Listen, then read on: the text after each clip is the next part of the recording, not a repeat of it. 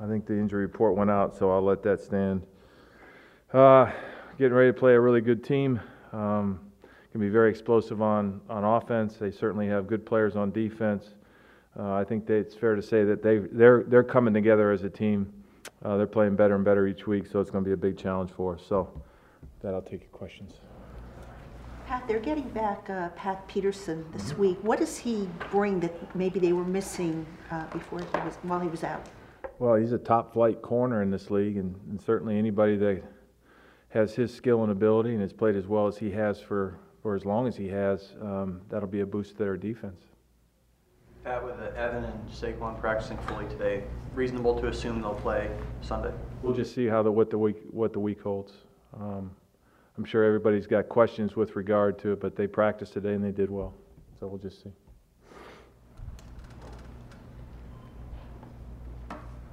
Pat, it seems like Daniel Jones is um, learning on the fly how to, when he's under pressure, the balance between throwing it away and holding on to it and making a play. I'm just curious, how much of that is coachable and how much of that is him processing in the moment and the decision making?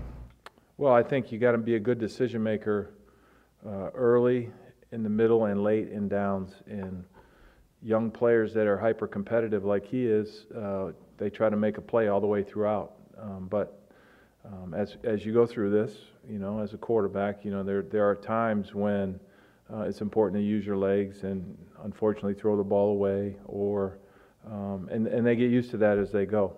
And um, just like he's getting used to every single thing.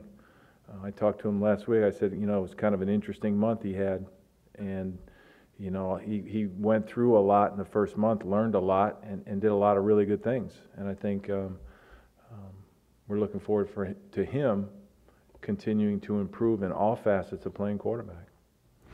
Pat, we, we've seen how Daniel can run as a part of his skill set. How would you describe Kyler Murray's running ability? That seems like he's not just doing it when plays break down. Know, it's, it's unique, and you know they have uh, many more you know structured quarterback type runs, your traditional you know zone read, so to speak, where uh, the quarterback runs it if the if either the edge disappears or the numbers are right. So they have more of those in their system.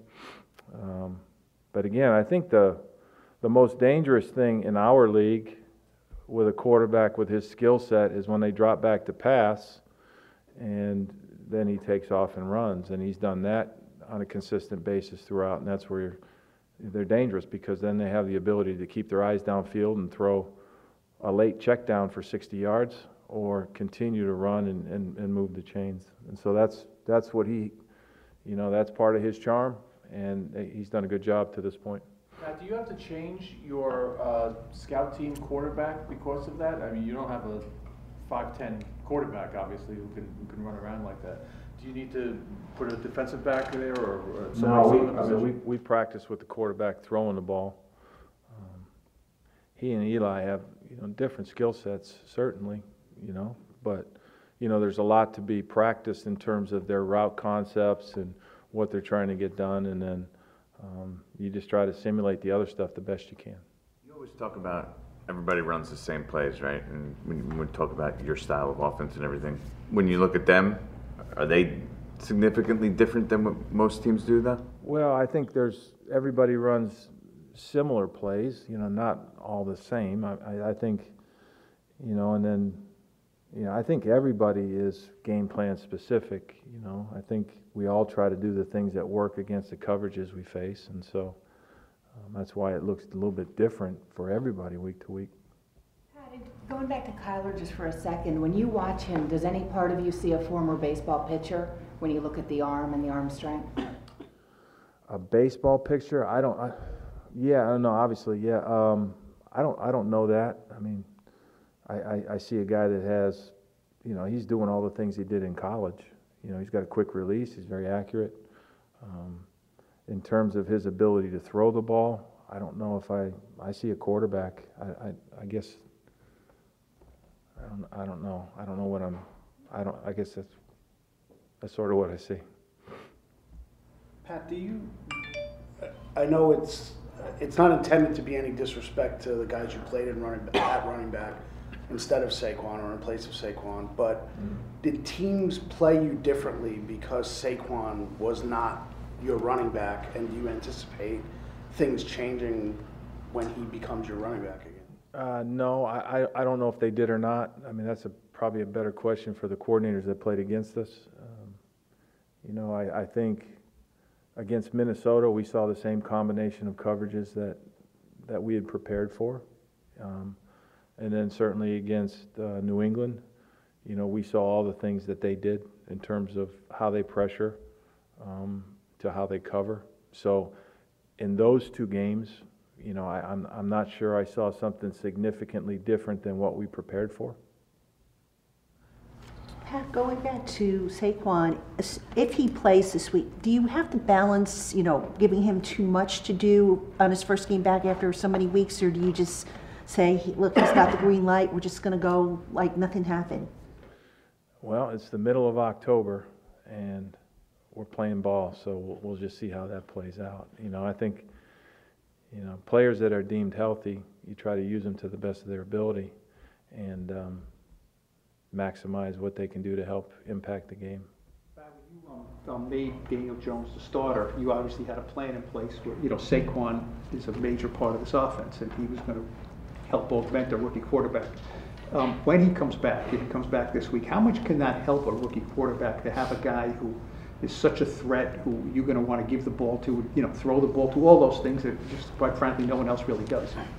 Well, the two biggest, you know, if, if a quarterback was going to pick two friends, it, one's an offensive line and then the other's a running back. You know, the ability to be protected so they can make throws, and then a runner that you can hand the ball to and gain yards. And you know, I think um, obviously Saquon being back, uh, if in fact he is, will, will be a big boost for not only for the quarterback but for our whole team. Pat, the Cardinals have continued to run a 3-4 defense. Has it changed much under Vance Joseph's, or is it the same that James has had? Uh, same, same conceptually. So when we're in twenty-one or twelve, so when we just have two receivers on the field, you see the three-four defense, much like us.